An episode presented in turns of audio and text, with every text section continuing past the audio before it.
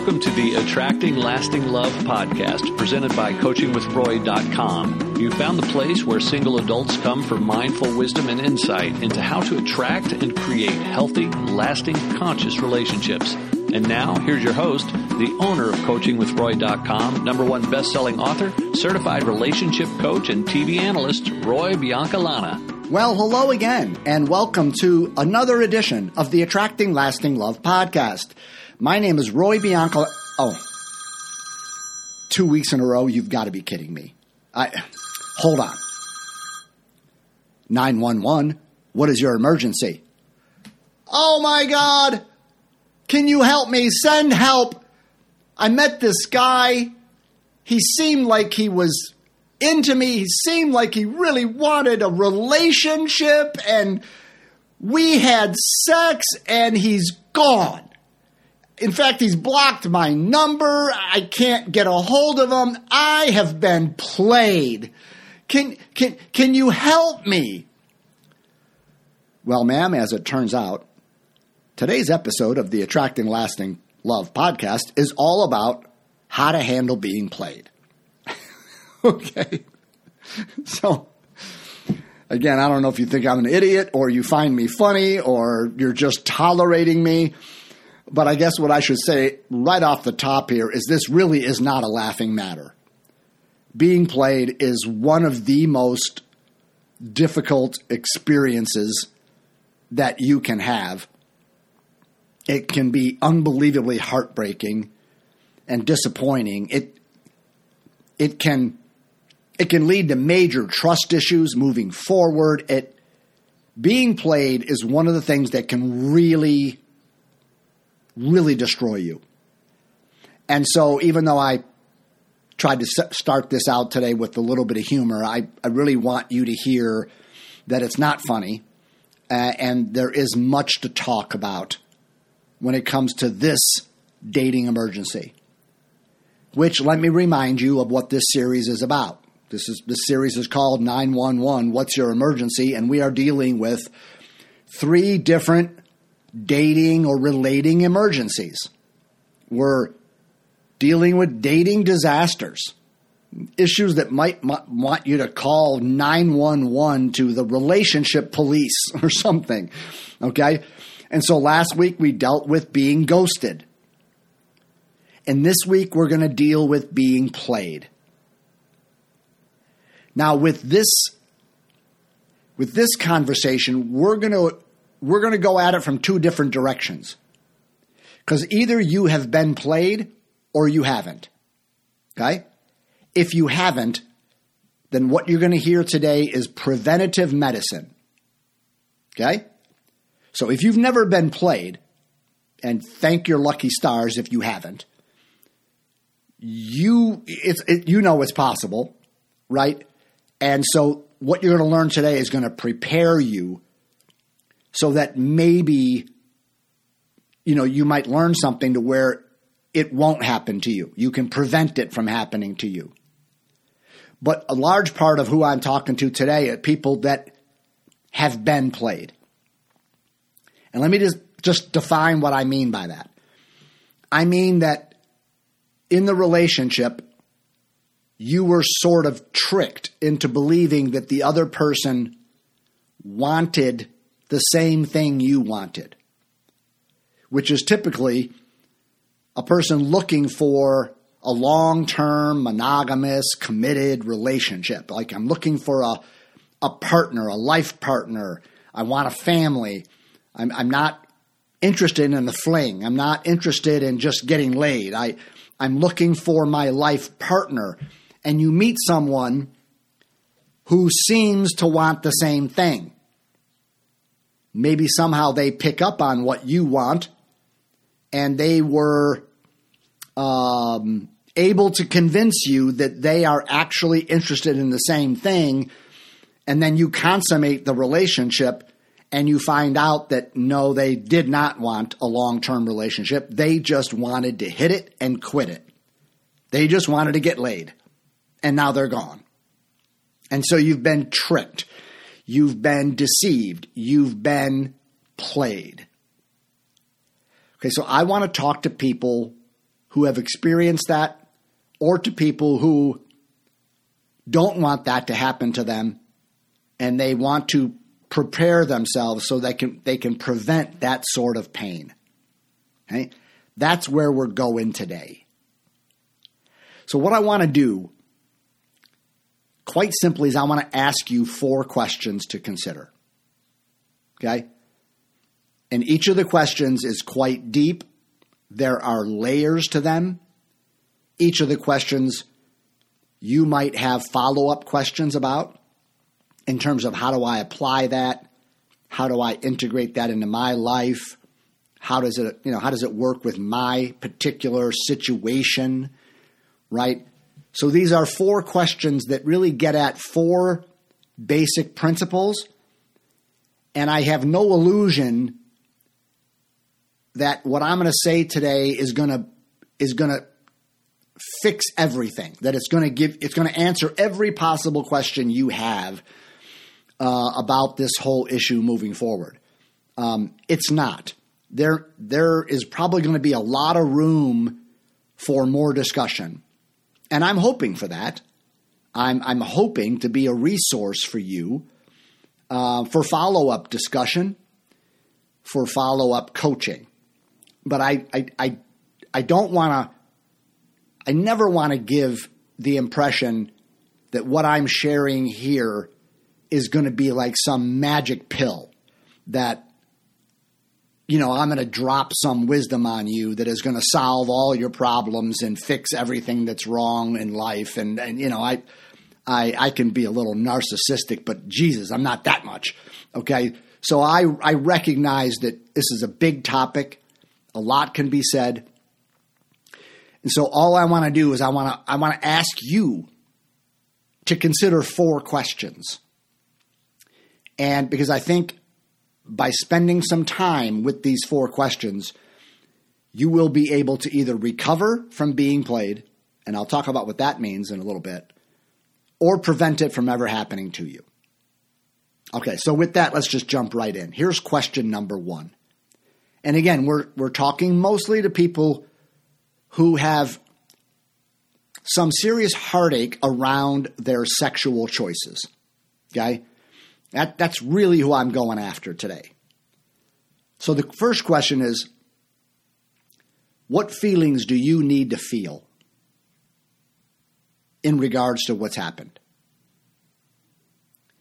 It is so easy to go through a painful thing like this and because it's so painful, most of us have our sort of go to surefire ways of how to avoid feelings that we don't like. Right? We we have our ways of ignoring our feelings, of avoiding them, or explaining them away,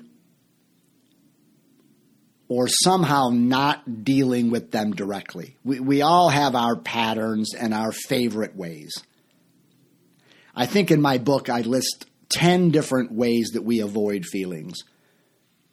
And at the top of the list is we distract ourselves. We feel something uncomfortable and we have a, one of our favorite distraction techniques going on social media and just mindlessly scrolling through, turning on the television, just watching no particular show, just something to try to take your mind off of it. A lot of us fall into I'm just going to keep busy, right? I just fill my schedule with stuff. I'm just going to be so busy, I don't have time to feel anything because I got this next thing to do and I'm doing this, and I'm doing this many of us medicate with our favorite substance or even activity. So we drink, we get high, we shop, we use porn, gamble. I mean, there's all kinds of ways that we can alter our state of consciousness with some kind of substance or activity right? And here's the thing when we when we avoid feeling the feelings, and, and, and, I, and I mean that in a technical way, when, when we don't know how to feel a feeling all the way through to completion, then all of that energy stays trapped in our bodies. And it's like we're, you know, holding someone captive in the basement. They don't go away, they're down there. And they are looking to escape and they are looking to cause trouble because they don't like being locked up in the basement. So when we're not able to feel our feelings, when we when we do medicate them or when we distract ourselves from them or if we spiritualize them. Well, you know, God is in control, and uh, so therefore I don't even feel sad. I don't even feel because I'm trusting. Okay, there's some there's some truth in that, but you know what I mean. That's a spiritual bypass. Are you familiar with spiritual bypassing? It's a kind of a famous term in the last 20 30 years. Some I got his book on my shelf. I can't remember his name right now, but some smart psychotherapist recognized that we have a way of bypassing uncomfortable things. we we just go right past it, right? As like, or we cover it up, or right? We don't really engage with it. We don't face it. We don't deal with it. And so when we do that, it's not like the feelings go away. They're still there. You're just ignoring them. And I'm telling you, feelings don't like to be ignored. They really don't. They get sort of angry. And so when you ignore feelings by over analyzing or justifying, spiritualizing, just venting to a friend. See, many of us, something bad happens and we think that we're processing our feelings when we're venting to a friend. No, that really isn't it might be helpful to let some steam off. But have you noticed that when you vent about something, that you only feel better about it for a moment? Right? Because the real feelings are not being contacted. You're just bitching and moaning about it. And when you get played, I understand you have reason to be upset and maybe tell your friends about, oh my God, what an asshole this guy was But you're not really feeling the feelings and allowing them to come up into your awareness and pass through the body and let them go. Because that's the key. You have to feel the feelings so that you're they're allowed to evaporate from your system. They're allowed like smoke to rise up the chimney and leave the house. Right? Because if you keep them and you ignore them or medicate them or distract yourself or vent or justify or spiritualize or whatever your favorite way is to not feel a feeling, then it's like you're tying them up in the basement and they're still there and they are going to come back to bite you in the form of depression, in the form of panic attack, anxiety, trust issues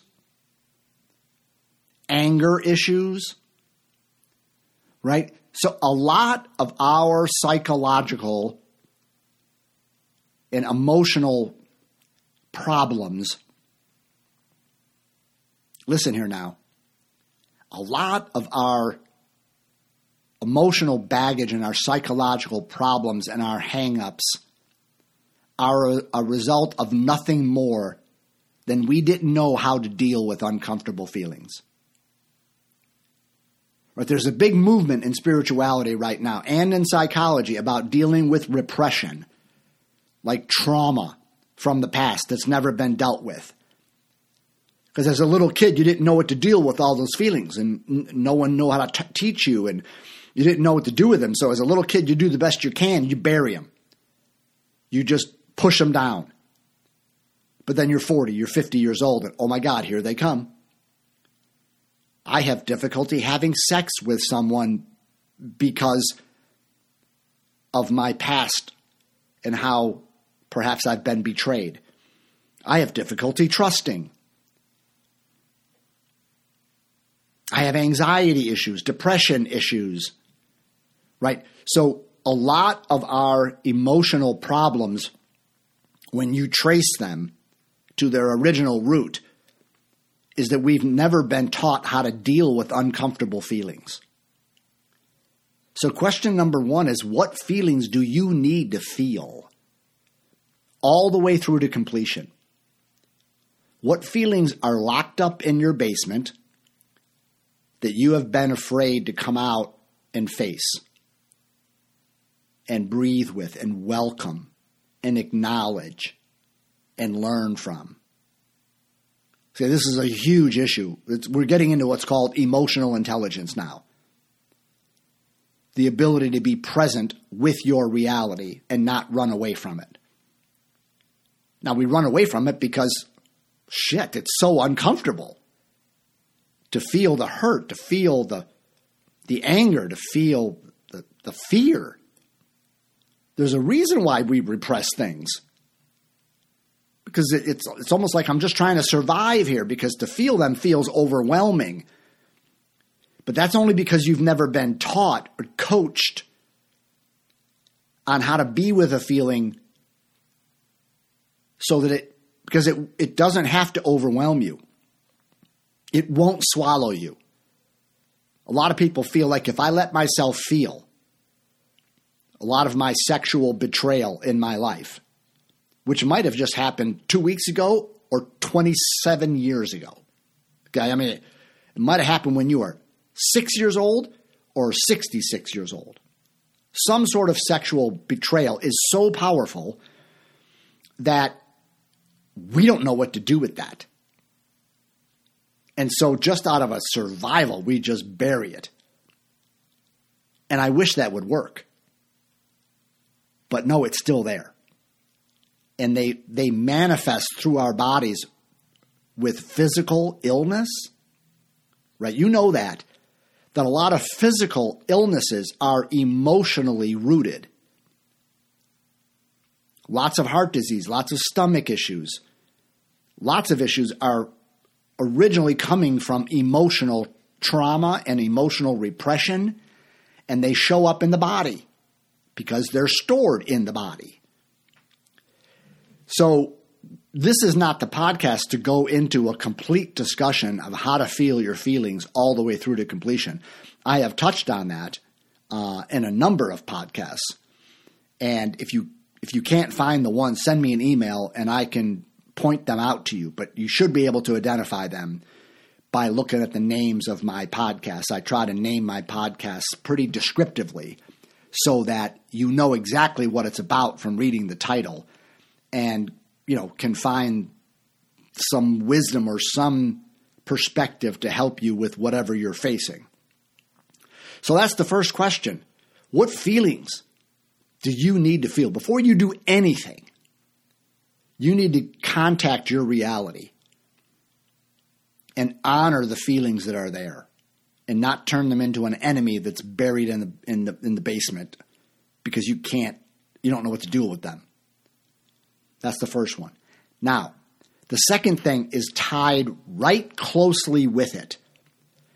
Because here's what happens in life. It's true for you, it's true for me, it's true for everybody. We go through experiences, good, bad, or otherwise.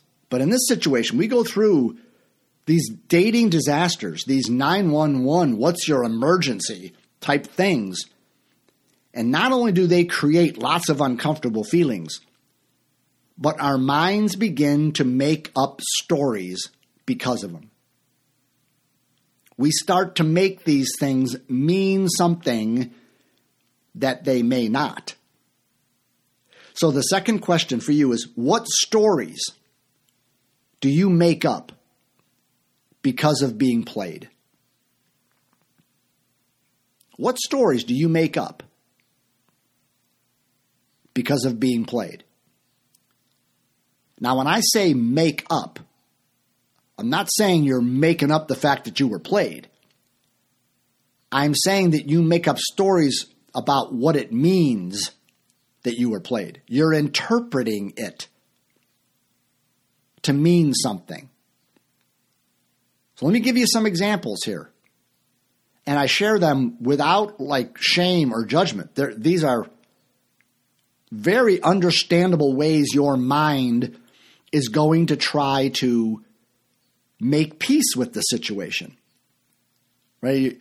Your mind knows how much pain it's in and it's it's going to try to explain what happened. It's going to try to make it mean something so that it, you can manage it, so that you can handle it. Except that the mind the mind isn't telling the truth necessarily. It's just making things up to try to make you feel better. So what stories can you and do you make up because of being played? Well, how about men can't be trusted? Very common to have something like this happen. Men are assholes. Men can't be trusted. Now, that's understandable. And let's just admit right now that when we're talking about being played, I, have never met a man who um, was played by a woman. In other words, I've never I've never heard a man say that I'm looking for a real relationship and I met this girl and she made me think that she was open to a future and marriage and a family and it turns out she just wanted to to take advantage of my body. She just wanted to use my cock for her pleasure and treat me like a throwaway rag because the minute the minute I gave it up to her, she was gone the next day. Right? I just sorry, I've never heard that happen to a guy. okay? So we're talking to women in this one here. It's women who get played. Okay? So what does your mind tell you after that? You can't trust men. Men are assholes. Maybe your mind tells you nobody really wants me for me. All I am is a body. Nobody cares about me. Nobody wants me. They just want to take advantage of me. They just want my body.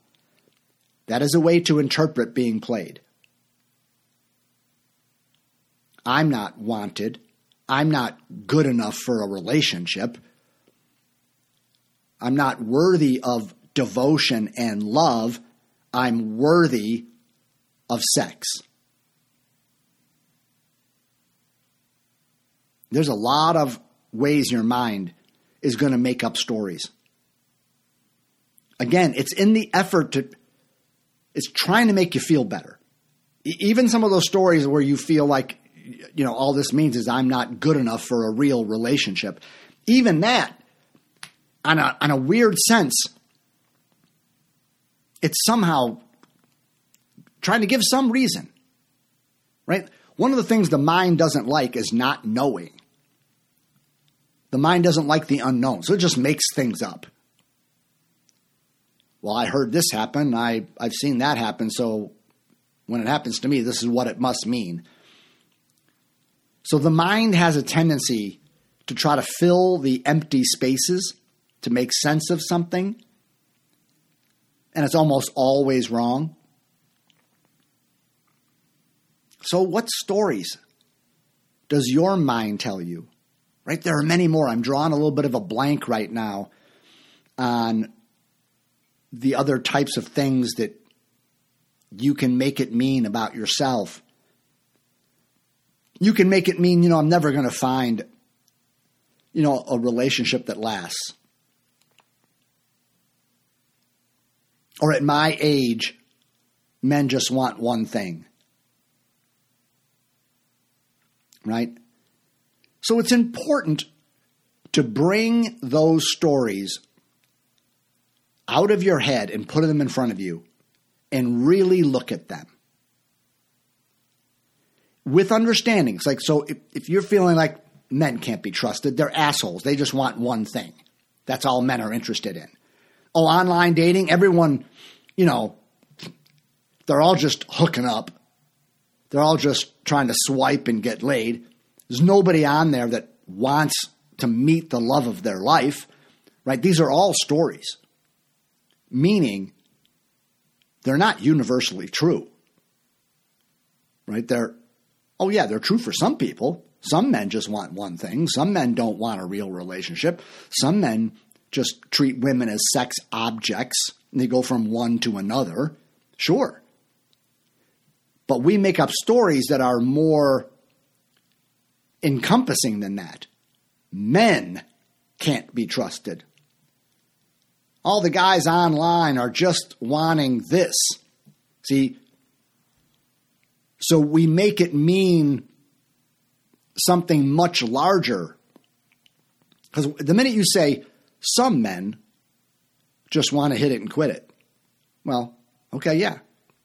But that leaves open a lot of room for a lot of men don't. A lot of men actually are looking for the love of their life. A lot of men don't want just sex. They they want a real relationship. Right? But when you've been played, it's really hard to open up to that possibility. And of course, whatever we believe about the world completely impacts what we do and how we show up. Right? Like, if you believe the earth is flat, then you don't jump in the little dinghy and sail off into the sunset, do you? Because you're going to go off the edge. Right? So when you believe, when you allow, when, when being played creates a story that men can't be trusted, they want one thing, I'm not good enough, nobody wants me for me, they just want my body. When you believe that to be true, that affects the way you behave. That affects the way you show up. And it usually creates self fulfilling prophecies. You usually end up proving your own point to yourself. See, there's another one that just wants this. See, there's another example of, of how this is true. It's called confirmation bias in psychology. That when we believe something, we look for it. We, we look to find evidence to prove our, our bias, our opinion. We see this in politics all the time. Right, just off the top of my head, take a mass shooting and you know how the left and right responds. So with a mass shooting, the right is going to look at what happens and they're going to point to all the things that happen that confirm their opinions about the Second Amendment and all that stuff.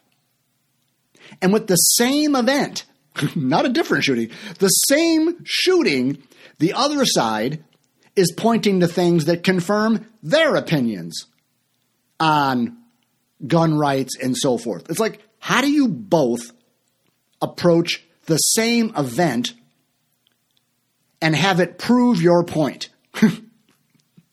it's because we cherry pick, right? We like and we're attracted to the things that confirm the way we see it, and we sort of ignore the, uh, we don't want to pay attention to, we sort of ignore, we sort of downplay, we don't even notice the things that that don't confirm our opinions.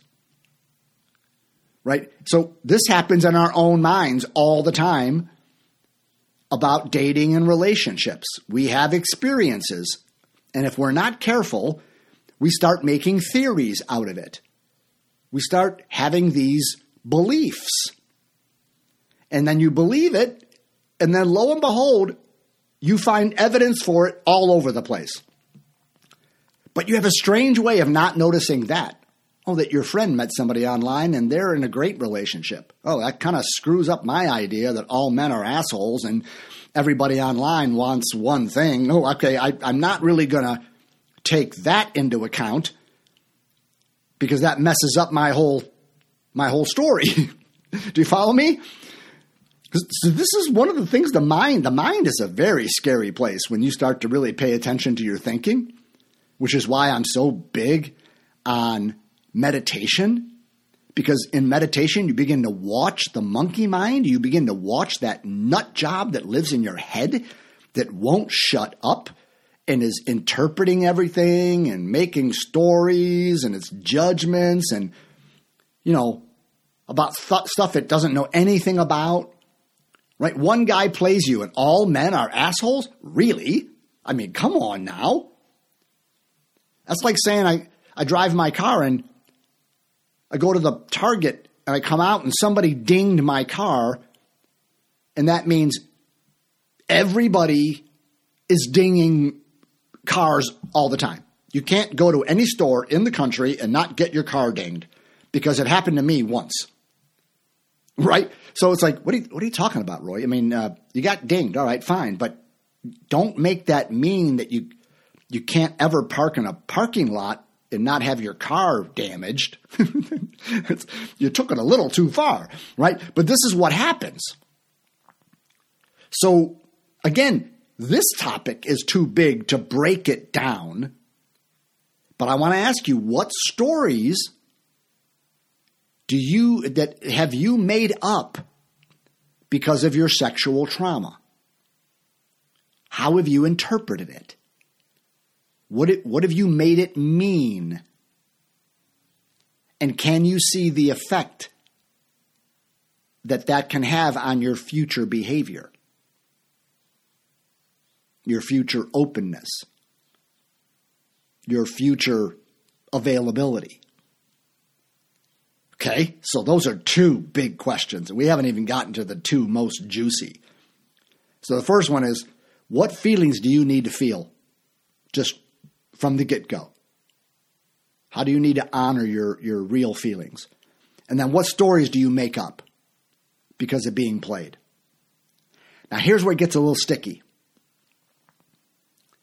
I'm going to ask you this question, and it's from the assumption that it's true.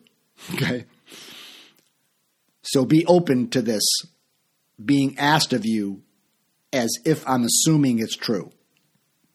Maybe it's not, but hang in there with me. What intuition or red flag did you ignore? What intuition, what feeling, what sense, your spidey sense, your feminine intuition, what did you ignore or reject or explain away or decide not to pay attention to that led to this whole thing. Because there's a lot of times when people have been played, after it happens, they're like, oh God, I knew it. I knew it. I there was something. I couldn't put my finger on it, but it something felt off. The person felt a little too charismatic. They felt a little too like they said all the right things in the right way. They they seemed too smooth. They seemed too too good at dating, right? And I knew it. I knew it. Damn it, I knew it. And I bought it.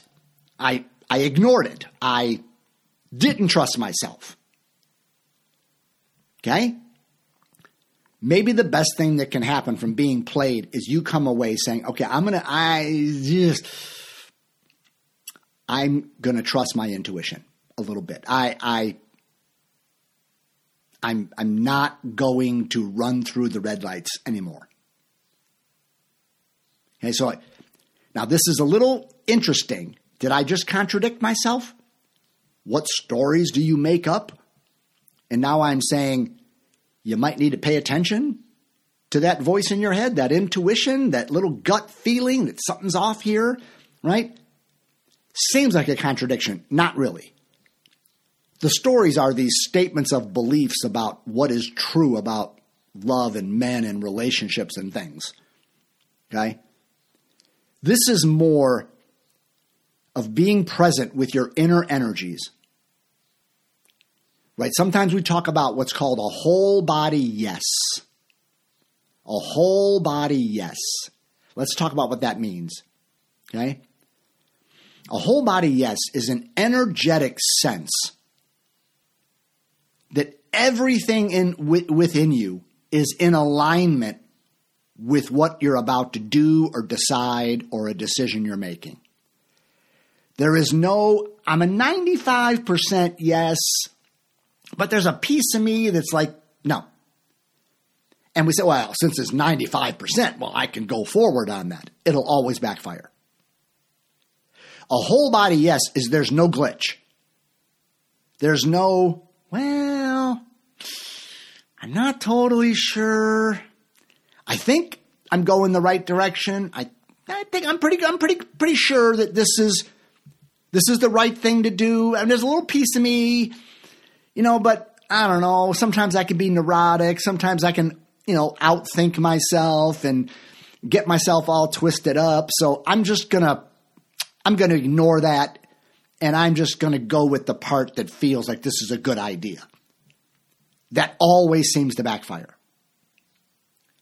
So, a whole body yes is this commitment of conscious living to where we say, I don't make any decision, especially a big decision, if I have any holdback whatsoever.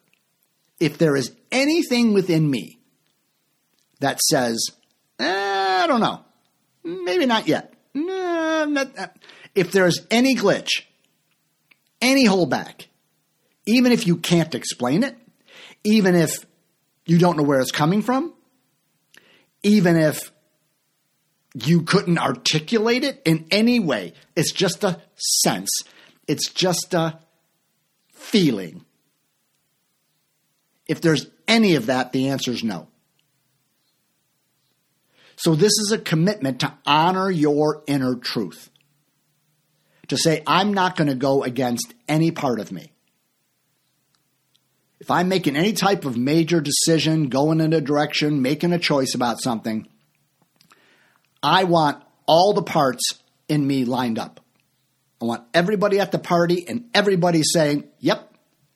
It's almost like being at a big corporate business meeting, right? You got the CEO, and then you got the, the chief financial officer and the marketing officer, and then you've got the manufacturing director, and you've got social media director, and and the, whatever other part of the country. So the company. So you got like 15 people around the board table, and the company's making a decision about downsizing or buying another company or whatever it's doing. Okay. Unless everybody at the table is like, yes, this is the right thing to do. If even one person says, I'm not sure, I don't feel it, I, I, I don't think that this is the right time or the right way or the right thing. If 14 out of 15 are yes and there's one no, then the answer is we're not doing it. Okay? Now you might say, Roy, that is you can't run a company that way. And maybe you're right. I don't know. I don't care. but you can run your life that way. Because I'm here to tell you, if you haven't answered this question yet, if you do sit with you're going to say, "Yeah, Roy, there, there, I, I, there was, there was a glitch," and I ran right through it. The light was blinking red, and I'm like, "No, I'm going to do it." And then you're like, "Shit." Are you resonating with this? What intuition or red flag did you ignore? But that's not the end of the question. And why? There's the money. Why did you ignore it? That's what you want to get at because if you don't know why you did it, if you don't know why you ignored some part of you that was like, no, something, I don't think, if you don't know why, you'll repeat it. So you got to get at the reason why you downplay that little feeling or you ignored that red flag. Right? If you get at that and you deal with that, oh, now you're now you're good to go. So let me give you a couple suggestions as why we might ignore a whole body yes and make our decisions that way, especially our sexual decisions. Loneliness is really powerful. Because Roy, I, I, I kind of know if we if I don't do this, I, I don't think he's going to call me again. I can't tell you how often I talk to people that women have told me that. I've even heard women tell me the guy told them, hey, listen, either we do this or I'm out. And, and when a person told me that, they started to laugh a little bit. I said, okay, so you already know why that's funny, right? And she's like, yeah, that, that was check, please. that was the moment I knew the relationship is not going to go forward at all.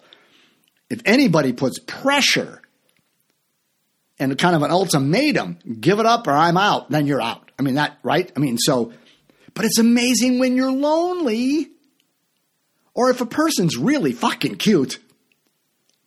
If he, if he checks a lot of boxes, God, the guy makes a lot of money. He's handsome, dresses impeccably. He's nice to me, right? He's suave and sweet and right and I'm lonely and and how about scarcity is another reason. You know how hard it is to find someone these days? You know how hard it is to find a partner? So, you know, you if you start doing this whole body yes thing, you know, you're going to be single until you're 120, right? Because it's hard to find someone. So, you just kind of got to give it up and you got to you take your chances, right? These are some of the reasons why we ignore our intuition and we get ourselves hurt. This is why I might say, as awful as it sounds, you didn't get played, you played yourself. Because you knew it. On some level, somewhere, you knew it and you ignored it because you were lonely or you have a scarcity mentality. Or they check so many boxes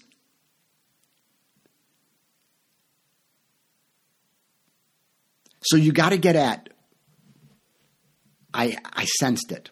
Maybe the issue with why it happened to you is because you don't trust yourself. You don't trust that still small voice. So you just have a, like a negative self image. You're like, uh, remember George in the um, the Seinfeld episode where he does the opposite? because George is complaining, you know, every all of my instincts are wrong. Whatever I whatever my instinct is, it turns out I should have done the opposite. And so Jerry then challenges him to do the opposite. It's an hilarious scene. Um, you could probably just Google George Costanza does the opposite um, episode. It's hilarious, right? But sometimes it's not so funny when it's us. It's like I don't trust my instincts. So, kind of like if, if I'm all scared about it, well, that's just me being neurotic. That's just me being overly cautious, and my mind is just, you know, doing weird things. So, I don't want to pay attention to that. So, I'm I'm going to ignore myself. And it, it backfires. So there's a little bit of work to do here. Let me, let me give some advice to people that are like that. Okay? Because there are times when our mind is just making up crazy stuff and we should not listen to it. I have a whole chapter in my book that's devoted to telling you not to listen to your mind. Okay? So, on one hand, because in your mind is all your past experiences are stored there, so when you ask your mind a question, the only way it can answer it is based upon your past experience. But your past experience is very limited to what what you've gone through and there's lots of other things going on in the universe that you're not aware of. So you do not have all the information there is to to know on any particular topic. So to trust your thinking is a little nuts. Okay? But now here I am telling you, you need a little still a little small voice in you, that little glitch, don't run over that. Especially the feminine intuition. That's not a cliche for no reason. The feminine, they you guys just have a way of knowing shit, especially about relationships. You have a spidey sense, and you should trust it. Now, if in your past you've proven to yourself that you shouldn't trust it because you're neurotic and I make up stories and I did this and I did that, and it turned out, you know, that guy that I thought was just trying to play me and was just a player because he was too nice and too suave well, you know, six months after me, I heard he got engaged. Oh, shit. It's like, wait, wait a minute, maybe I was wrong. So now when you feel that, you might say, well, I'm not going to pay attention to that anymore. Right? So what do you do? Do I listen to the inner voice or not? Well, normally I would tell you not to listen to your, your inner voice because you're just like me, you're full of shit. That's just how the mind works. Read my book if you want to learn more about that. But if you if you if you have trouble with trusting yourself, and again, I know I'm contradicting myself here, but if you're kind of the kind of person that says, I don't trust myself, but I have so many experiences where I should have, then when this is coming up, you need to get your posse together. You need to get your girlfriends together and say, here's what's going on. I'm with this guy, we're dating, I know it's going in the direction of sex. I am attracted to him. I can tell he's attracted to me. But but lady friends, girls, there's something in me that's like I don't know about this guy. Right? So you give it to them. Maybe you set up a time where you're out at a party, at a restaurant, and you invite your friends to come meet the guy because they'll smell him in a minute. Because they don't have your loneliness. They might not have your scarcity thing. They have nothing at stake, right? They're not, I mean, the guy's not interested in them, right? So they will smell him in a minute. They'll be able to tell you, oh, trust yourself on this one. That guy is swarmy. That guy, he's going to hit it and quit it, girl. I can feel it from a mile away. And you better trust your friends. But if your friends say, wow, girl, he's fantastic. I, I, I think you're maybe being a little neurotic here. I think maybe you're just getting in your own way. Relax. You know, when it's right. I mean, you, you never know the future, but we don't sense anything here. Okay? So I hope that gives you a little technique on how to deal with this. If you don't have a whole body yes, you should trust it. If there's something in you that's like, nope, ah, something's not quite, then you need to wait. I'm not saying you need to end the relationship. So I'm just not having sex until everybody at the table inside of me is on board. Okay? But if you feel like maybe I'm being a little neurotic here, maybe I'm scaring myself for no reason, maybe I'm making up because maybe you've been played in the past, right? So now you have a little trust issue here. Then you bring your girlfriends in and you let them meet this guy and they'll feel him out. They're not going to interrogate him. There's no questions that. They're just going to have a conversation. They're going to be at the bar. They're going to have a drink with you guys and just uh, meet you guys and just introduce him to your friends. They'll tell you. Okay? Take my advice on that one. Your friends have a wisdom that you don't because they're just not as involved as you are. All right.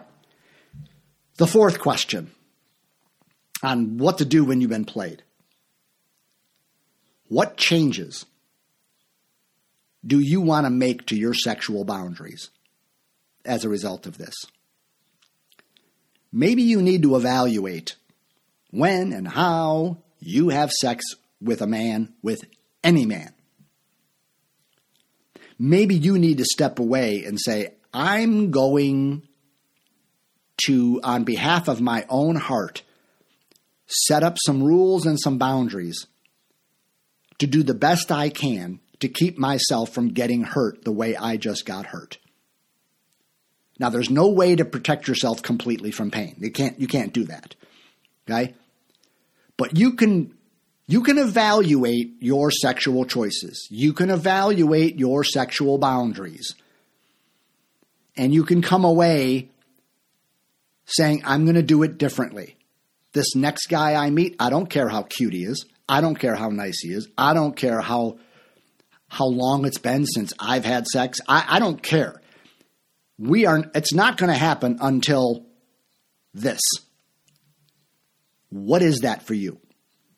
you might need to really think about that, to really evaluate when you are going to make that step. And I suggest that you think about this when you're not in a relationship. Because when you're in a relationship and you really like someone and all the chemistry is just bleeding out of your pores, it's real easy to compromise on your on your values and your your decisions, right? I was dating a girl in high school, and uh, the father pulled me aside, and he was going to talk to me about sex, and he said, uh, "Roy, you know, a hard penis has no conscience." And I, I, I didn't want to admit to him, but oh Jesus, dude, that's true. when I'm turned on, it's like I'm not thinking straight, right? And when you're turned on, you know, or when it's been a long time and someone's really cute, it's like, oh my God, right? Now, there's no morality here. Okay. You get to decide what you're doing. I don't have any moral judgments about sex before marriage, on the first date. I've done all that. I waited until I was married. I've had sex on the first date. Okay, I've done and I've done it all the ways in between. And all of it has led to pain, all of it has led to pleasure. So there isn't there isn't any method that I've done that I can say, well, here's the way you should do it. Okay? You just need to ask yourself, how do I want this? Now, I will give you two basic categories, and I've talked about this before in other podcasts. But in my mind, sex is kind of a celebration of something, right? I, two people, when you're coming together and going to enjoy each other in that way, in my mind, you're celebrating something. It's just you have to decide what it is you're celebrating because it controls how soon you have sex and how soon you have sex is the hugest issue in being played. Right? Nobody nobody nobody ever says I was dating this guy for 6 months and we finally had sex and the day after he left me. There's no way anybody invests that much time and energy and money into a relationship to wait that long and it turns out that all they wanted was sex right? Doesn't happen that way. So the more you delay sex, the more you sort of find out who's a player and who actually wants a real relationship. Because let me tell you something. If I am looking for my partner, if I'm looking for my soulmate, even though I hate that word, if I'm looking for the one, and I think you might be it, I think you're that great, fuck, I'll wait six months. Are you kidding me? If I think you're the person I want to spend the rest of my love my, my life with, I'll take a cold shower, I'll masturbate, I'll be fine, I'll wait. Because I want you. But if I want it, I'm not going to wait that long. I'm not going to wait three dates. Are you kidding me? Because that girl over there will give it up on the first date. So if I want you, I'll wait. If I want it, I won't. Now, I'm not saying to manipulate a man and just make him wait arbitrarily to sort of call him out, like, what are you really after here? Because that's, that's, that's not quite it. But you understand the principle of saying, if I'm just celebrating chemistry, well, then I, you can feel chemistry before he even says hello to you. right? You can see a man, and a man can see you. And it's like, oh, yeah, it's on would do it right here on the floor. I mean, I can feel that kind of attraction. We haven't even said word one. You can celebrate that you have that kind of energy between each other. I mean, that kind of chemistry is really awesome. And you can celebrate that. But don't be surprised if he's gone in the morning and you never see him again. Because just because you have chemistry, that doesn't mean anybody wants a relationship. You're just celebrating that you were both horny for each other. Okay, good for you. If you choose that consciously, awesome. I don't I have no judgment of that. It's I've done it many times. It's fun. But it's on the table. I just want you for now. That's it. That's fine. I just want you for now. That's it. Okay? then it's on. All right? So you can celebrate your chemistry, which means you have sex very quickly. That will come back to bite you if you're not interested in a one night stand. If you're actually looking for a life partner, And if you have sex very quickly, then the other person you might discover is not looking for a life partner. They might have said so. It might say in their profile. But there's a chance you have sex the first time you see each other, first or second date, you're celebrating that chemistry. There's a chance that that is kind of what they were after, and they're going to be gone. But if you decide to celebrate with sex because there's a commitment, that's a whole different story. So you can celebrate chemistry or you can celebrate a commitment. Now, what does commitment mean? That can be anything from we've made a commitment to be a couple, we've made a commitment to take our profiles down, to be monogamous, to be exclusive. Maybe we've made a commitment to live together. Maybe you have religious beliefs that not until you're married. I, I, I don't. So the commitment can change from person to person. But universally, it means the relationship has reached a point where we're sort of not like dating anymore. Like we we're we're in a relationship now. So you might define that there's a commitment that we're a couple differently than maybe I would or somebody else would, but at least you have decided that I'm only going to have sex when we are a couple, when we have made a commitment to each other in whatever way that means to you. You just need to think about what that is. At what point are you going to have sex? That's what I'm asking you. Because there's a chance you got played because you had sex before you were ready or before that point. Now, here's what I'm going to tell you this is the hard part. Once you go within yourself and you come up with the answer to that, like I'm redefining my sexual boundaries in the way I'm going to do it sexually in the dating world, and I'm doing this when I'm not dating someone so that there is no interference in my ability to get my clarity. Once you have that, there's going to come a time when you meet someone where you know that the energy is moving in that direction. It might be the way you kiss each other after the first date. It might be the third or the fourth date, just the way he holds you, the way he looks at you. Maybe he, maybe he or you even have say or something like, "You want to come back to my place," right? So you know what's being talked about here. At that moment, and maybe maybe even before the actual moment, maybe when you know, okay, this is going to come up. I, we have chemistry. You know, this is our third or fourth date, but you know, I can feel it. I know he can feel it. So I'm going to head it off at the pass. You have to come out and look this person in the eye and say, listen, this has got nothing to do with you. This is just my boundary on sexuality. Everything in me wants to do you right here on this table. Okay? I am so attracted to you. It is unbelievable. But I'm not doing it until blank. In other words, you have to tell them your boundaries. You have to say it. I don't care how much chemistry we feel. It's going to be three months before I do that.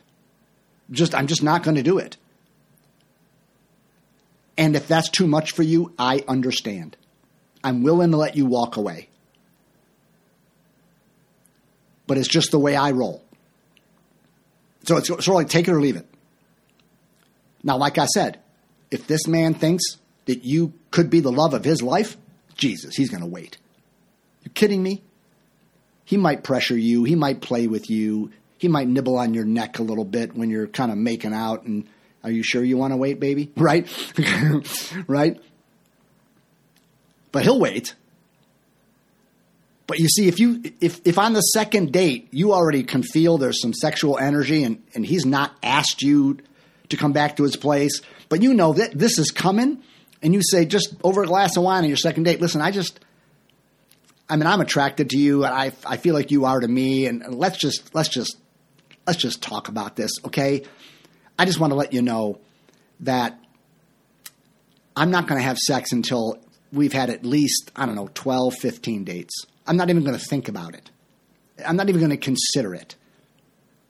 Or I'm just not going to have sex until we both take our profiles down and we're monogamous and you know we've met each other's friends and we are describing one another to each other and to other people as this is my boyfriend this is my girlfriend right so i just want to let you know that sex is off the table as much as i want it until we get there okay now if i'm not thinking you're the one if I actually don't, I'm not really wanting to find a long term committed relationship, oh, baby, I'm gone. Second date, you're great looking. We have a lot in common, but I really am only interested in sex.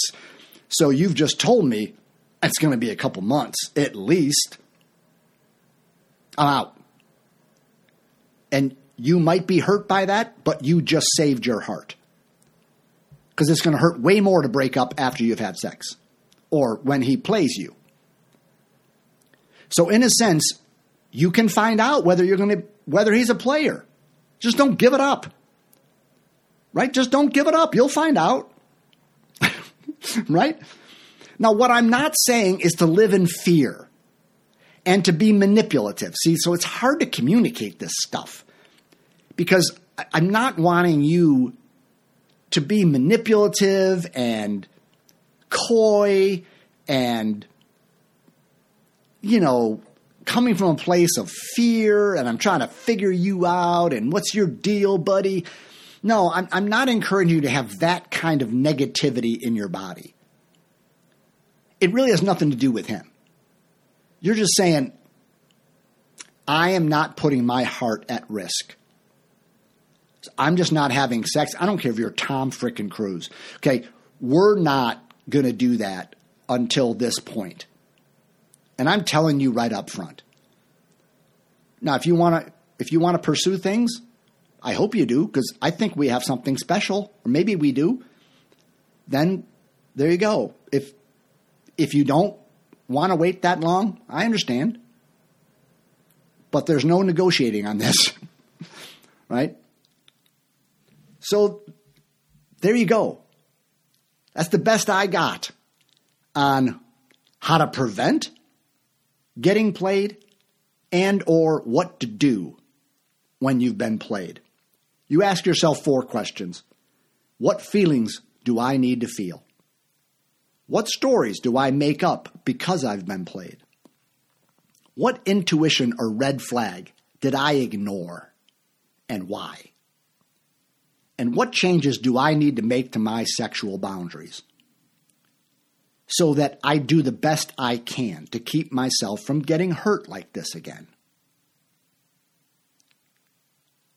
Okay, now, like every other one of my podcasts, there's probably a lot more to be said about this. Perhaps you have questions.